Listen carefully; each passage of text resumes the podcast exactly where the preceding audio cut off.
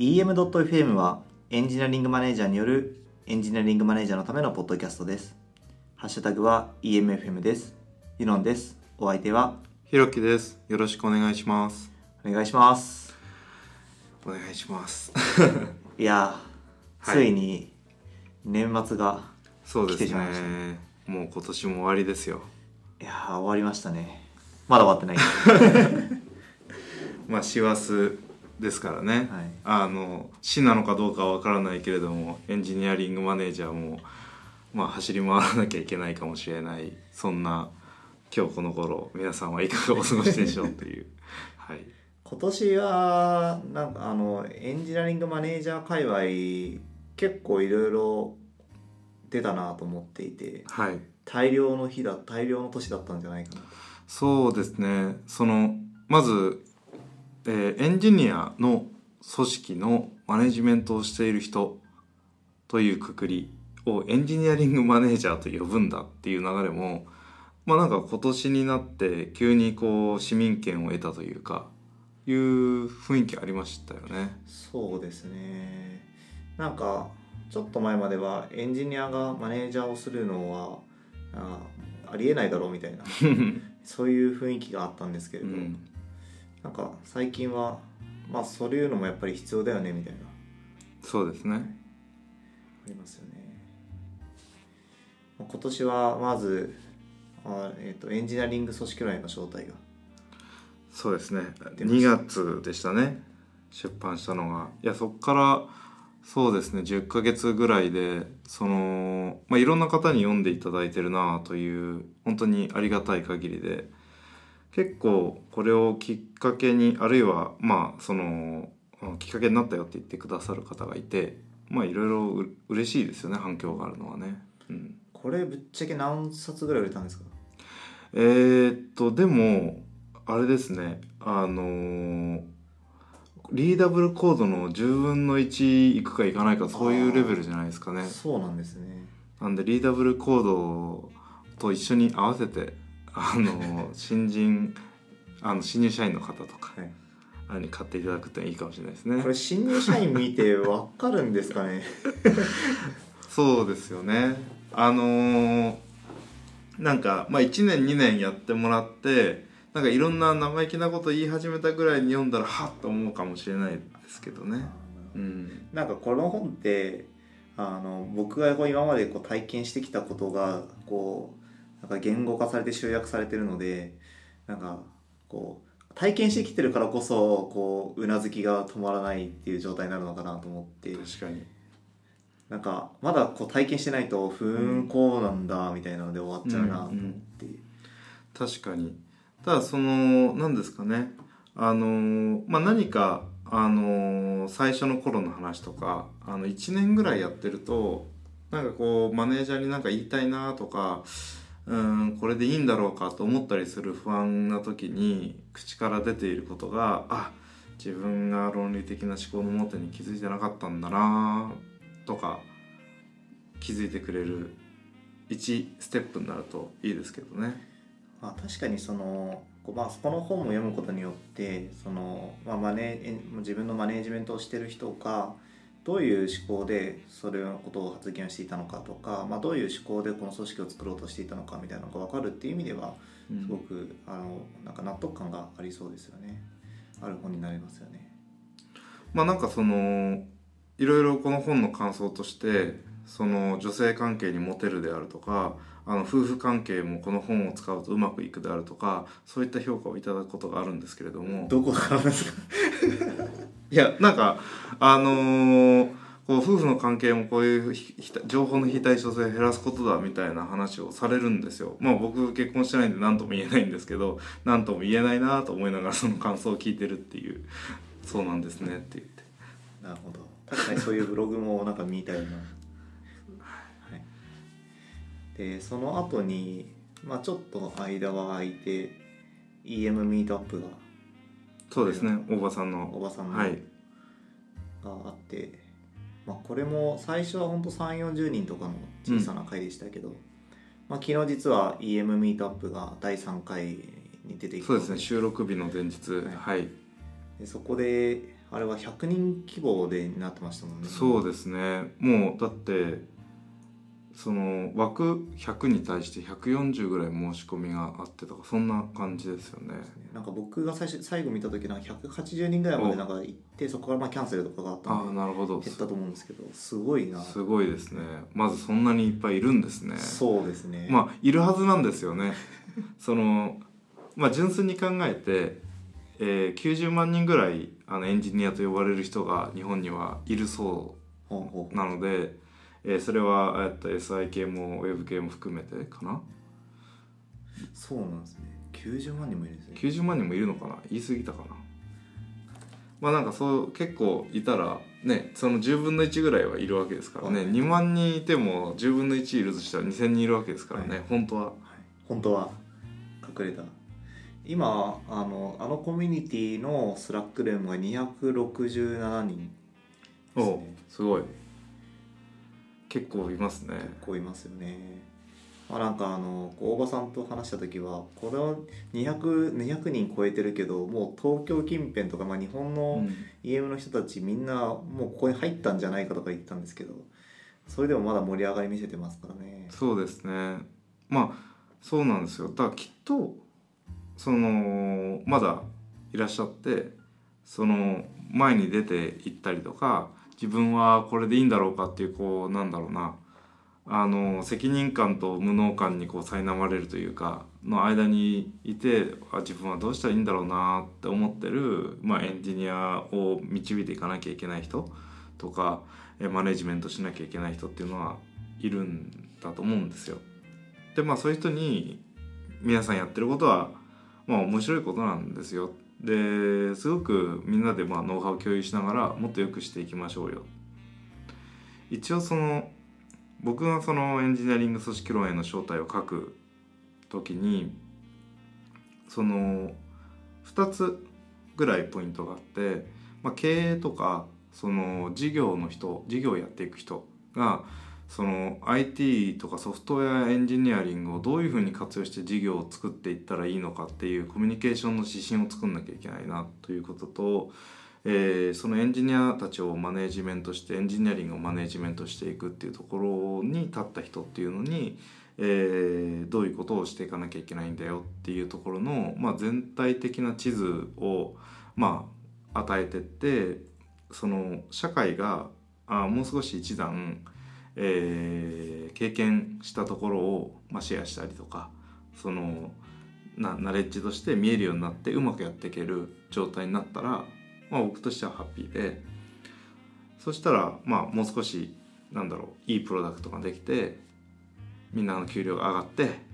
ハッピーだろうっていうところで、えー頑張って書いたんで、まあ、少しずつでも何らかこういういろんな兆しが出たりするのはいいことだなと思ってますよ。うんそうですね。なんか巨人の肩に乗るっていうのは割と、まあ、ソフトウェアの業界では、まあ、オープンソースでやったりとか、まあ、研究の分野だと、まあ、論文でとかありますけど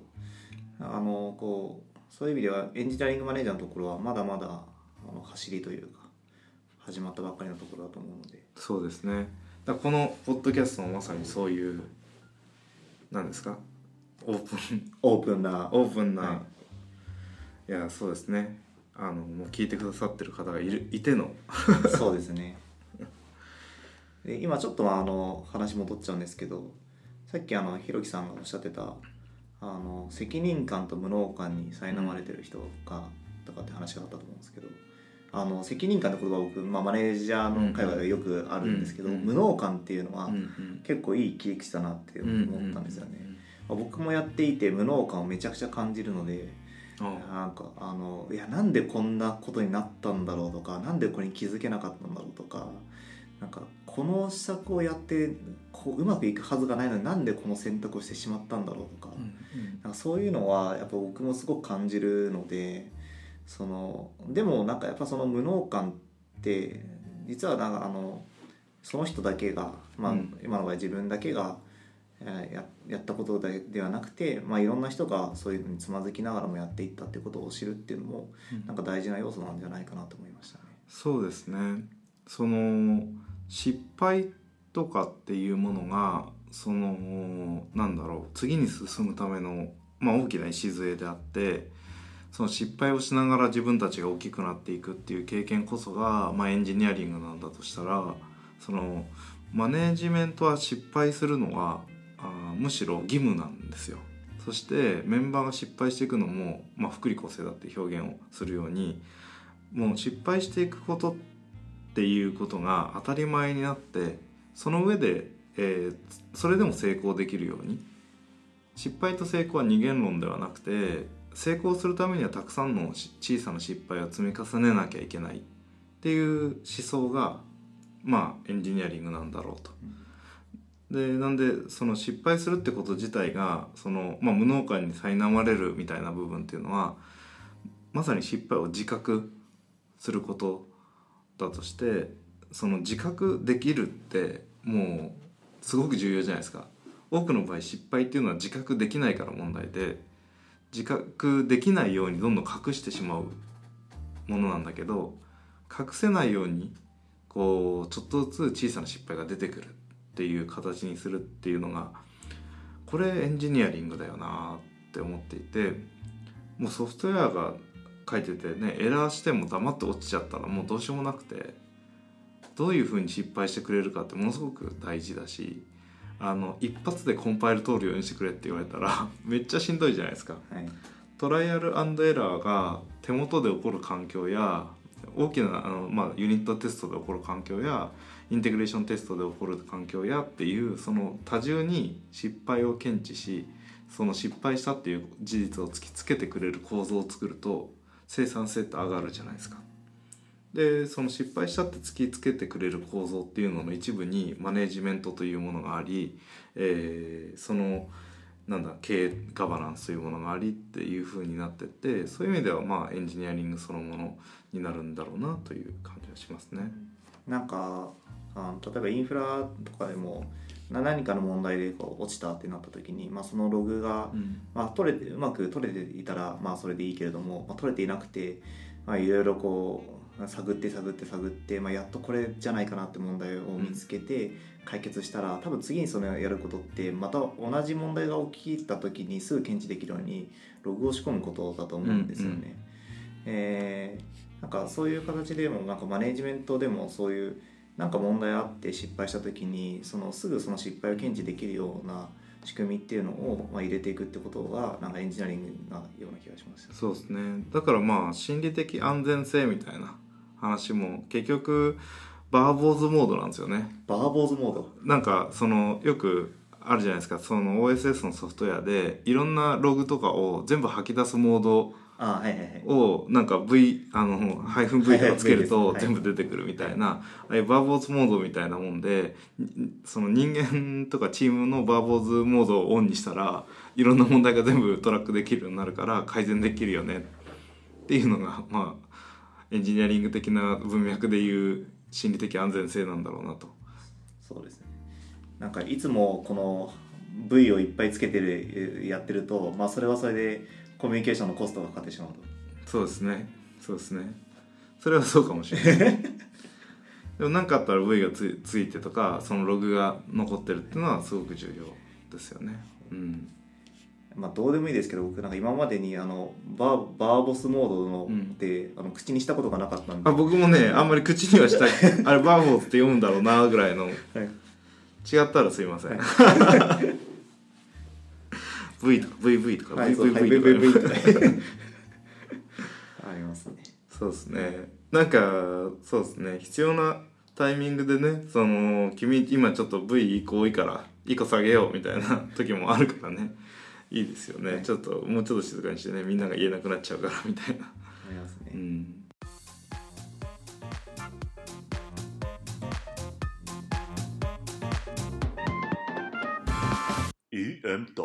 EM.FM」まあそんな感じで EM ミートアップがあり、まあそこの EM ミートアップの第1回で僕とひろきさんが同じテーブルになり、はい。エンジニアリングマネージャーの魅力ってなんだろうって話してた時に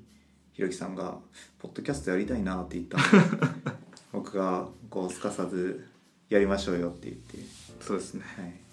いやもうでも3ヶ月？違うか。12ヶ月違う。あ3ヶ月前3ヶ月ぐらい。はい、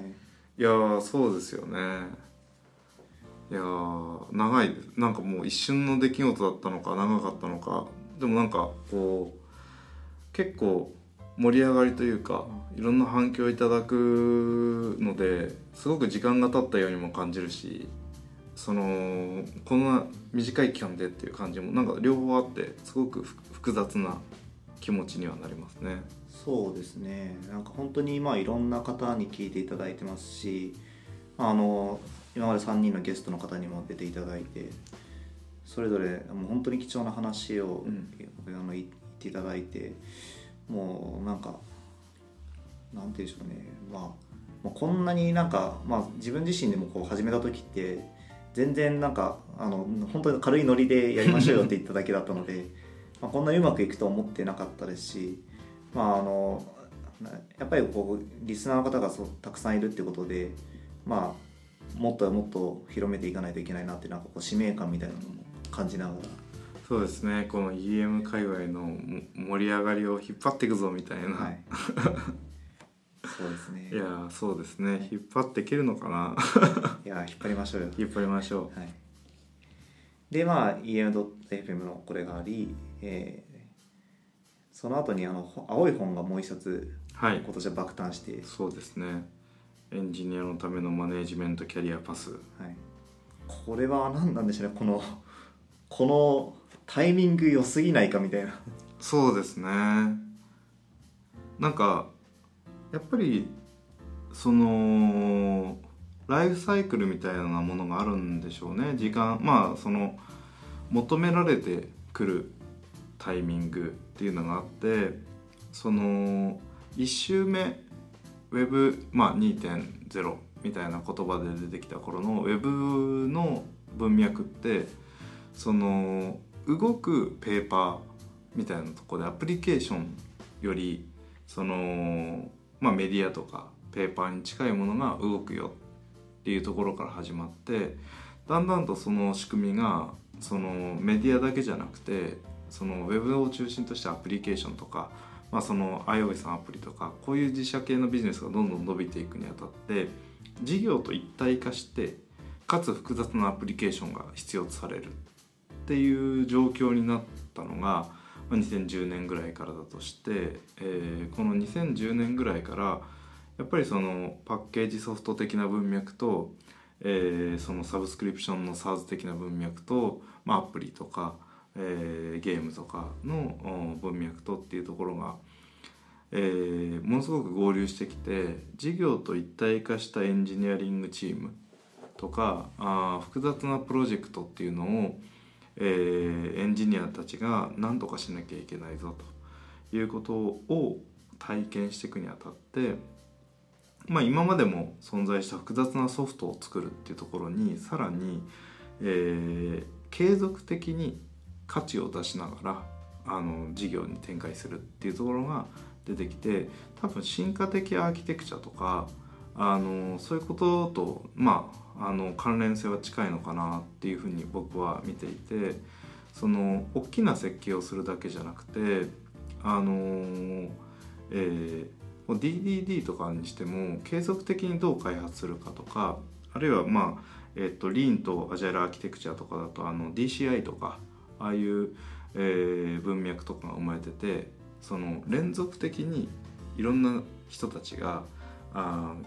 手を加えたいんだけどそれを進化的に設計しながらじ事業の KPI を叶えていくみたいなソフトウェア開発っていうものが要求された時にチームがそこに育ってないと何も提供できないっていう、えー事業価値とチームとかっていうものがかなりリンクしたところにあるっていうことがそのなんとなく多くの人々の中にモヤモヤっとした抽象的なものとしてあった時にそこってエンジニアリングマネジメントなんだよっていうようなそのなんだろうな、モデルというかコンセプチュアルなモデルが生まれてそういう言葉を聞いた時にあ俺はやろうとしていたのはエンジニアリングマネジメントだったのかもしれないとか、えーあこういうことをみんなやっていて同じような苦しみを味わっていたのかとかあーハードシングスとの中にいたのかって言われた時にあそうかもしれないっっていうことを自覚した2018年。なるほど。例えば。な んかこのこう、まあ、まあこ今年はそのエンジニアリングマネージャー EM のこう界隈のこう盛り上がりがちょうど重なった時でしたけど、あのそのエンエンジニアリングマネージャーのだけじゃなくてこの他のなんか事業とか他のこうプロダクトでも結構こういうの僕何回か見てきたことがあって、うん。まあ、前職とかでもなんかあの前職でこう作っていたものが実はこう10年早くて。うんで10年後になったらなんか突然盛り上がりを見せた、うんうんうん。ああ10年早かったねみたいな話とかを結構僕は聞いたんですよね。でその突然盛り上がりを見せるってなんかうんなんか何がきっかけでとかわからないですよね。そうですね。シンクロニシティですよね。シンクロニシティ。いやでもそうですね。もうこんなにいろいろ話が聞けてそういう人たちが集まってくるっていう状況になったのはハッピーなことでなんかここ関連してるなっていうので言うとそれこそティール組織が出たのも今年です。しそのまあホラクラシーっていう文脈が出てきたりとかあとそのベースとして働き方改革もそうだし、えーいろんな界隈でそのじゃあ心理的安全性もそうかもしれないけどワンオンワンしましょうとかあーなんですかねこういうなんかいろんな多分雇用の流動性が上がってきてとかあその少し経済がこうある程度の期間長く景況感が良くなってるぞというのが見えたのであの採用も変わり人も増えあるいは減りみたいなことが起きてきてあこれは困ったぞとかなんかなんか良くしなきゃいけないぞって人辞めるぞみたいなそういうことが起きてきたんじゃないのかなと。でそれがいろんな業界で起きててでことさら求人倍率の高いエンジニアの業界ではものすごく顕著にその波動を受け取ってこういったうねりになっているんじゃないかなとそうするとなんかこれからいろんな業種で同じようなマネジメントについての議論っていうのが生まれてくんじゃないかなと。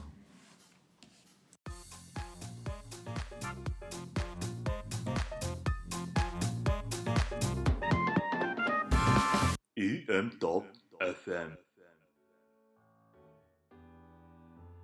なんかあの、まあ、業界にもよるのかもしれないですけどなんか僕の肌感としては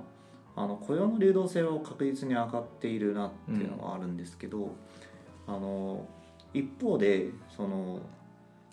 ある意味こう定着をしてきてる感覚もあって、うんい一定数がまあ流動的になって、あのこう変わりましたと。でその人たちが今こう一個の会社にこう着地したりとか、まあ、いろんな会社をやってる場合もありますけれども、まあ、そこどっかに着地していった時に、うん。じゃあその人たちにどうやったらこう活躍してもらえるんだろうとかどうやったらいいプロダクトを生み出すんだろうっていう議論になった時に、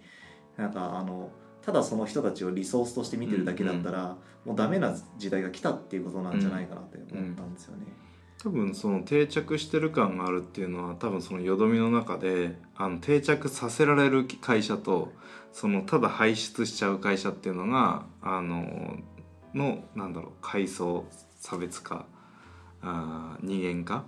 が起きてきているっていうことなんでしょうね。確かにねそのまあリソースって言葉って結構汎用的な言葉ではあるもののあの自分がいざリソースって言われるとちょっと腹立たしいものありますからね。なんで腹立たしいんだろうな。あんまり考えたことないんですよね。そのレスト API におけるリソースがって呼んでるものに対して侮辱してる感情 感情を持ったことがないけどいざ、えーリソースってやると言われた時になんか個人じゃなくてあのこう量として扱われている。そのあなたじゃなくてその何リットルって言われてるみたいなそういう感触があるからですかね。なんか人間のことを指してねあの50リットルあるねって言われてもねなんかちょっとこう ピンとこないけどお前は50リットルなって言われたらちょっとイラッとする感じあるかもしれないですね。なんかワンオブゼブンのような感じ感覚を受けるのと、あとはなんかまあよく言うのが僕なんかあのスクラムの,、うん。あの研修の時にうん。講師の人が言ってたんですけど、えーリソースは何か使うなんか使い道がもう決まっているものの、に使う言葉であってほ人間は何に活躍するかわからないから、ううん。そういう意味でリソースではないっていうふうに定義をしてましたね。うーんなるほど。それはなんかピンとくるようなピンとこないようなお金のことリソースっていうからなお金はただ何かに使うっていうことはできるけども、そのお金が何か別のものをこう生み出すわけじゃないっていうましたね。なんかまあ確かにその個人として見える見えないっていうのはありますよね。いやそれで言うとまあアセットって言われたら嫌なのかって言われるとっていうのもあるからな。単純にその加算料で扱われてる感じっていうのが僕としてはあのー腹立たしいのと加算料ってことは分割可能で、えー交換可能である。なかなかあれですよね。その交換可能な単位であるかのように言われるっていうのがあーなんだろうな。えー良くない話で多分そのえっと彼女とか女性のことをその女って呼んだらその交換可能である文脈が出るからものすごく失礼になるじゃないですか。なるほど。それと同じでそのバイネームで「あなた」って言ってれば別にその交換不能であるっていうリスペクトがあるけどその一段上の抽象概念ペットのこと犬って呼ぶみたいな話だと思うんですよね。そしそれは確かに敬意ないよねっていうことなんだとするとその何に使われるかうんぬんかんぬんっていうよりも、えーその交換可能である一段抽象的なもので呼ぶっていうのはそのあんまりなんだろうその実態に対してのリスペクトがない。インスタンスなんだからインスタンス名インスタンスについた変数名で呼んでクラス名で呼んじゃダメでしょみたいな。そういうことなんですかね。ちょっと僕よくわからなかったクラスって一段抽象じゃないですか、はいはい。インスタンスって実体化した何かじゃないですか、でその実体化した何かにクラス名つけちゃいけないクラス名での名前をつけちゃいけないみたいなことがあるかなと。パーソンクラスを入して作ったえーっと僕だったらヒロキをヒロキっていう変数名でつければいいんだけどそこパーソンって呼んでると変だよねみたいな。ああ理解できました。なるほど。あの面白いですね。あのひろきさんと話すとこうちょいちょいこうこうソフトウェアの話にこう持ち上げていくんですけど昨日も EM ミートアップの中でこうあのお OST 風懇親会っていうのをやってる話であれよかった後ですね。はい。そうですね、ん。そこの中でもいきなりこうひろきさんが前に出てこう白板でまずこれはクラス設計から考えようみたいな形からってみんなが あれ何の話してたんだっけみたいな。そうなんですよね。その僕はやっぱりその物事の筋道とか抽象概念を取り扱うところの、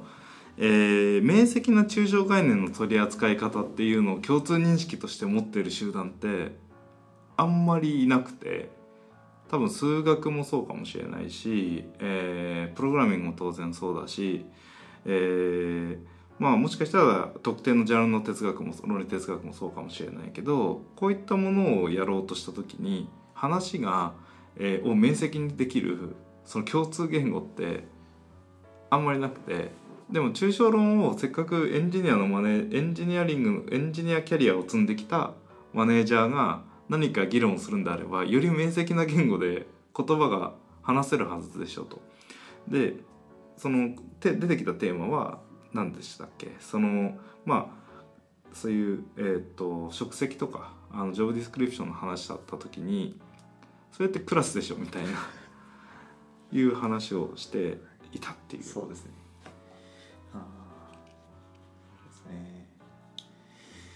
でまあそのまああのこの、まあ、本が出たりとか、まあ、いろんな本が出てきて中で、まあ、最後に12月ということで、うん。アドベントカレンダーがはい。2つ爆誕すると。そうですね。ボリューム1ボリューム2ね即日完売というか埋まって。そうですね。ボリューム1はひろきさんが作りボリューム2は僕が作ったんですけど。素晴らしい。いいですよね。EMFM 感のあはい。るアドベントカレンダー、いやこれ一個一個がすごいこう熱い記事が多くてななんでしょうね。なんかこんなにこう詰まった記事はないなっていうのを思いますね。いやそうなんですよね。そのより、えーまあ、理論の部分とその実体験の部分っていうのをないまぜになって生まれたものすごく、まあ、知見。これ知見ですよね。これが60個じゃない50個か合計。50個もいろんな知見が集まるってもうね大変なことですよね。しかも他社のとか別のアドベントカレンダーもエンジニアリングマネジメントについて触れてるものとか結構増えてあそうですよあのー例えばえーっとなんだっけあのメルカリの S 田中さんのあのマイクロサービスとそチームの話チーム設計の話でチーム設計とおいかにリンクさせるかみたいな話とかえっとベースあのなんだショッピングのあのベースの、えー、F チンさんかな？のエンジニアリングマネジメントについてのお話とか結構そういう別の、まあ、マネジメントブログというか、あのーアドベントカレンダーの中でもそういうエンジニアリングマネジメントにちょっと触れるみたいなぐらいなんかちょっとしたあのムーブメントになりつつある感じはしててなんかあれですよね。あのまあいい方向に行ってほしいですよね。そうですね。まあなんかさっきもちょっと話しましたけど、うん。まあ、なんかこうマネジメントについて語ることに対する抵抗感がなくなった感覚が僕はすごくありますね。ああなるほど。まあ語り口みたいなのありますよね。なんかそうですね。まあ結構抵抗感のある方の話っていうのをもうちょっとは聞きたいですけどね。本当はね。本当はそうですね、うん。まあそれはやっぱりこうオフラインの場でそうですねだから補完的ですよね。その EM ミートアップと EMFM やそのアドベントカレンダーみたいにパブリックな知見になるものとそのより深いところにあるあの葛藤とかあまあ、えー辛いことも含めてあの乗り越えてきた何かっていうのはあのすごく大事でただこの話しづらいテーマもうどんどんこうオープンになっていく分野が増えていった方がいいなと思っていてあのそんなに、えーなんだろうな。僕も本当に流動性の話を大事にしていて、えーすごい昔の昭和の価値観って終身雇用なわけじゃないですか。はい。そうするとそのチーム会社がにネガティブになって辞めてしまうみたいなことはもう大騒ぎなんですよ。人生のなんか何かで、えーハードシングスって、まあ、人が辞めることも含めてあのあるいは人のとの不仲も含めてかなり、えー感情的だし、あの難しい局面ではあるものの人生の話ではないなと思っていてで人生の話ではなくなったっていうことが結構あの、えー認識として大事なことだなと思ってて僕結構そのなんだろう当然今いろんな会社で付き合う場合でも自分の会社の場合でも去っていく、え人もいれば入ってくる人もいるっていう状態の時にあのまた一緒に仕事しましょうねって言って辞められるようにあの考えててなんかそのうんなんか天石故郷を無せずっていうあの言葉がことわざあるじゃないですか。あの転がる石には苔がつかない。でこれって日本とその英国アメリカで異なった意味を持っていて日本においてはあの転あ転がっていろんなとこを転々としてると苔のように素晴らしいものがいつかないから、えーっとそういうジョブチェンジばっかりしてる人っていうのには、えーそういう知見というかあの能力がつかないよっていう意味で捉えられることが多いですと。で、えっと、米国とかにおいてはその転がる石に苔という余分なものとかあのしこりのようなものっていう意味で苔を捉えていてその天石に苔がつかないというのは、えーいろいろ新しいことに挑戦している人には磨かれて、えーその汚れのない石になるっていうその2つの意味があるようなんですね。で僕はそのなんだろう自分たちが、えーまあ、いる場所でもしついてくれる苔があるんだとしたらそれは価値のある日本的な意味での苔であってほしいし、まあ、出ていって、えー磨かれてくるっていうことがあるんだったらそれは余分なものが取れていってほしいしその両方の意味をないまぜに捉えて、えーその天石苔を無切断だっていうことをその去りゆく人や入ってくる人に言えるような場所っていうのを作れればいいのかなということを結構思っていて。でなんかあのそういった、えーいいも悪いも流れていくも入ってくるもいろんな経験をしながらもうそれも失敗体験だと思うし成功体験にもなるかもしれないしというものの中でそのここの辺りのコミュニティ全体が底上げされて、えー全体としてなんかあの GDP が上がり、えー儲かり、えー経済活動がどんどん活性化して幸せな人が増えればもう万々歳じゃないですか。でエンジニアの世界ってこういうコミュニティレベルでものを捉えるっていうのがあの視点を持ってるっていう結構珍しい世界だと思ってて、確かその古社よりも。なんでコミュニティレベルの視点で考えた時にそれぞれの会社でやってきたハードシングスっていうのは次の会社にとってのものすごいいい資産かもしれないし、えーその人自身にとってのすごいトライですごいいい資産かもしれないって考えた時にあのなんだろう。こういったコミュニティ界隈で情報が還流してって交流されてってあの時ああだったよねって、えーことも含めて開陳できるとか話ができるっていうのはまあ基本的にはいいことで、えーその先にもうちょっとね次のステップになった時になんか嫌なマネジメントされたりとか、えー成長ができないようなあ苦しんでしまう人が少しでも減ればもうそれでいいじゃんって思いますね。なんかそうですねあの大きな会社だとその自社の知見をこう他社には出せないみたいなのがあって、まあ、僕も前職大きな会社だったので、結構そういう色が強かったんですけど、まあ、今の会社に入ってあんまりそういうのは正直あんまないんですよね。でえっ、とまあなんかこれで入って、まあ、今の会社入って思うのはなんか情報をオープンにすればするほどあの自分のところにやっぱり情報が入ってくるし、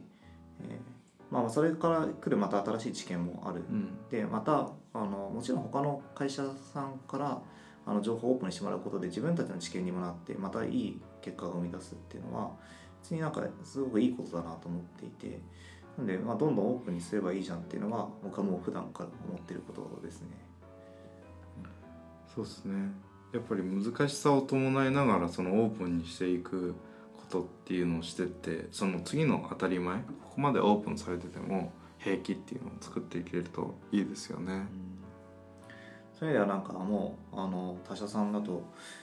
あの例えばスマート HR さんとかだとあのあの素晴らしいパワーポイントでうん。なんか自分たちの給与はこういうレンジでですよとか、うんうん。あのえーストックオプションを超えて配布してますよとか、うん。もうそこまでオープンにしてるんだみたいなのは結構僕の中で衝撃的でまあそうですよね。いいですよね。その踏み込み足だと思っていてそのどこまで踏み込むかによって差別化要素って生まれるじゃないですか。そのスマート HR さんがオープンにしたよっていうところに追従するよっていうレベルだともうインパクトがないんですよ。そうですね。なんでこのオープンにすることをポジティブなサイクルにしていくともうどんどんいろんなことをオープンにせざるを得なくなってってそうするとその選択肢が増えるはずなんですね。でその選択肢が増えるとあのそれを選ぶ側の人にとっては、えー選択肢がない人よりも、えーなんだろう権力を有するというか力を有するなんか選ぶ側と選ばれる側っていうその選択肢を持つ側と持たない側っていうのの力関係がフラットになってるとあんまり理不尽っていうのが生じなくてその理不尽が生じないためにはこの情報自体のアービトラージが減っていくと理不尽が減っていくってことなんでそのなんだろう求職者の流動性高まれば高まるほど企業をオープンにせざるを得ないのはくなっていくのはそのけ権力構造というかあの権力理論的にそのもう必然というかなんで今そのオープンにすること自体がえっ、となんだろうどんな価値があるのっていうことが見えない人たちっていうのはおそらくそういった人材競争の中から取り残されていてオープンにしなくても人を集められるかそのオープンに、えー人が逃げてってもそれがそういったその権力関係の違い流動性による権力理論的なバランスが崩れてるっていうことだと認識できてない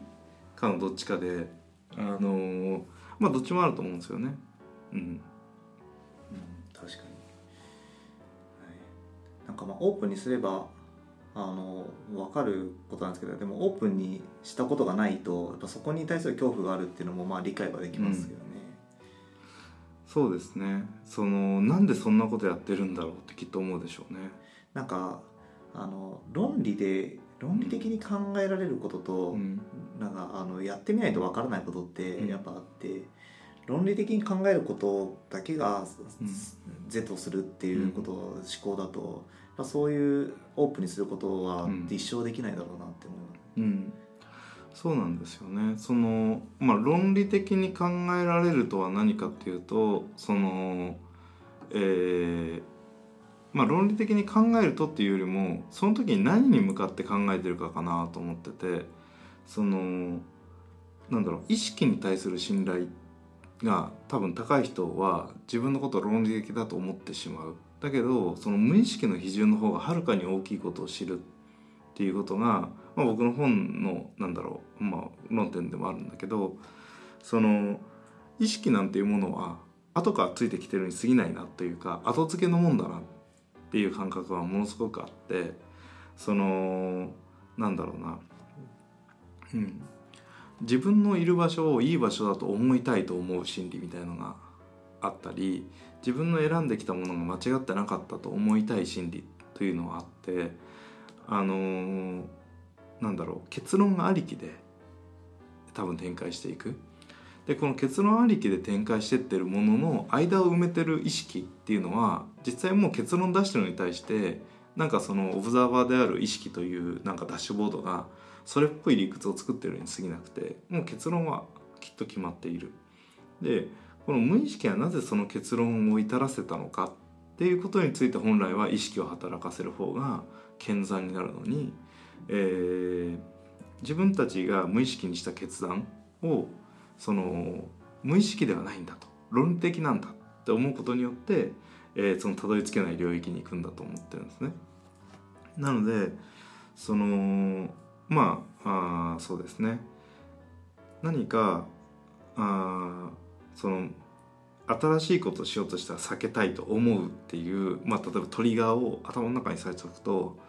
そのやるやらで言うと新しいことをしない方に力がかかるんですよ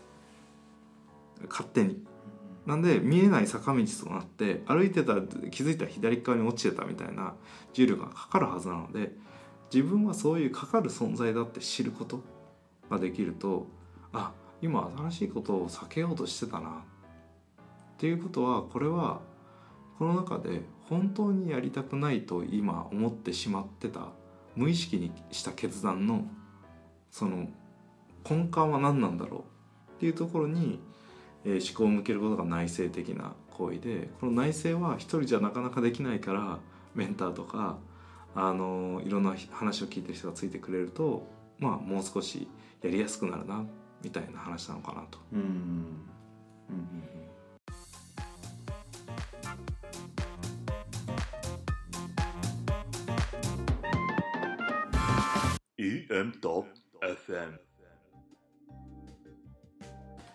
そんな感じで、はい。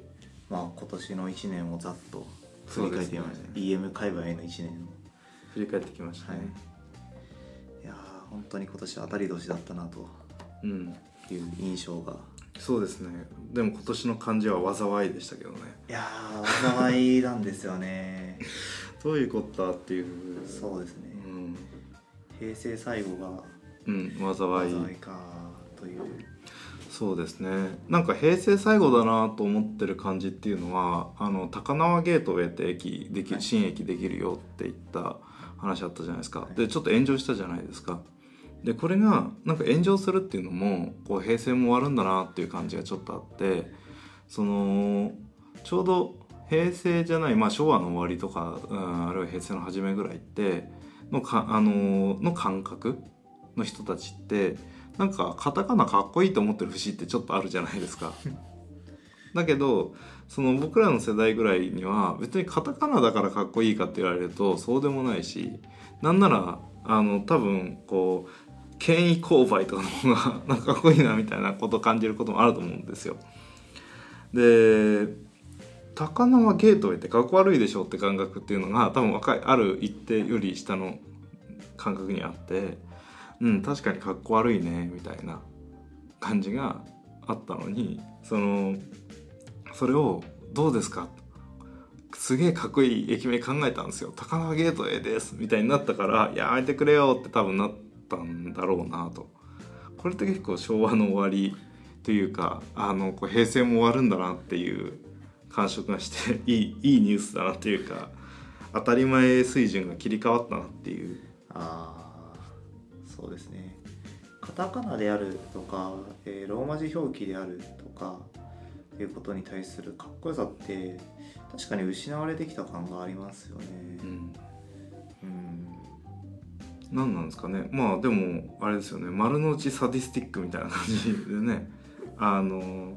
そういうことなのかなっていうのはありますけどね。ううん。んなんかむしろやっぱりこう考え抜かれた名前とかの方が全然かっこよさというか、おしゃれさがあるというか、うん、うん、なんかそうなのかもしれないですね。なキラキラネーム世代の人たちというかなんかちょっと変わった名前つけたりとか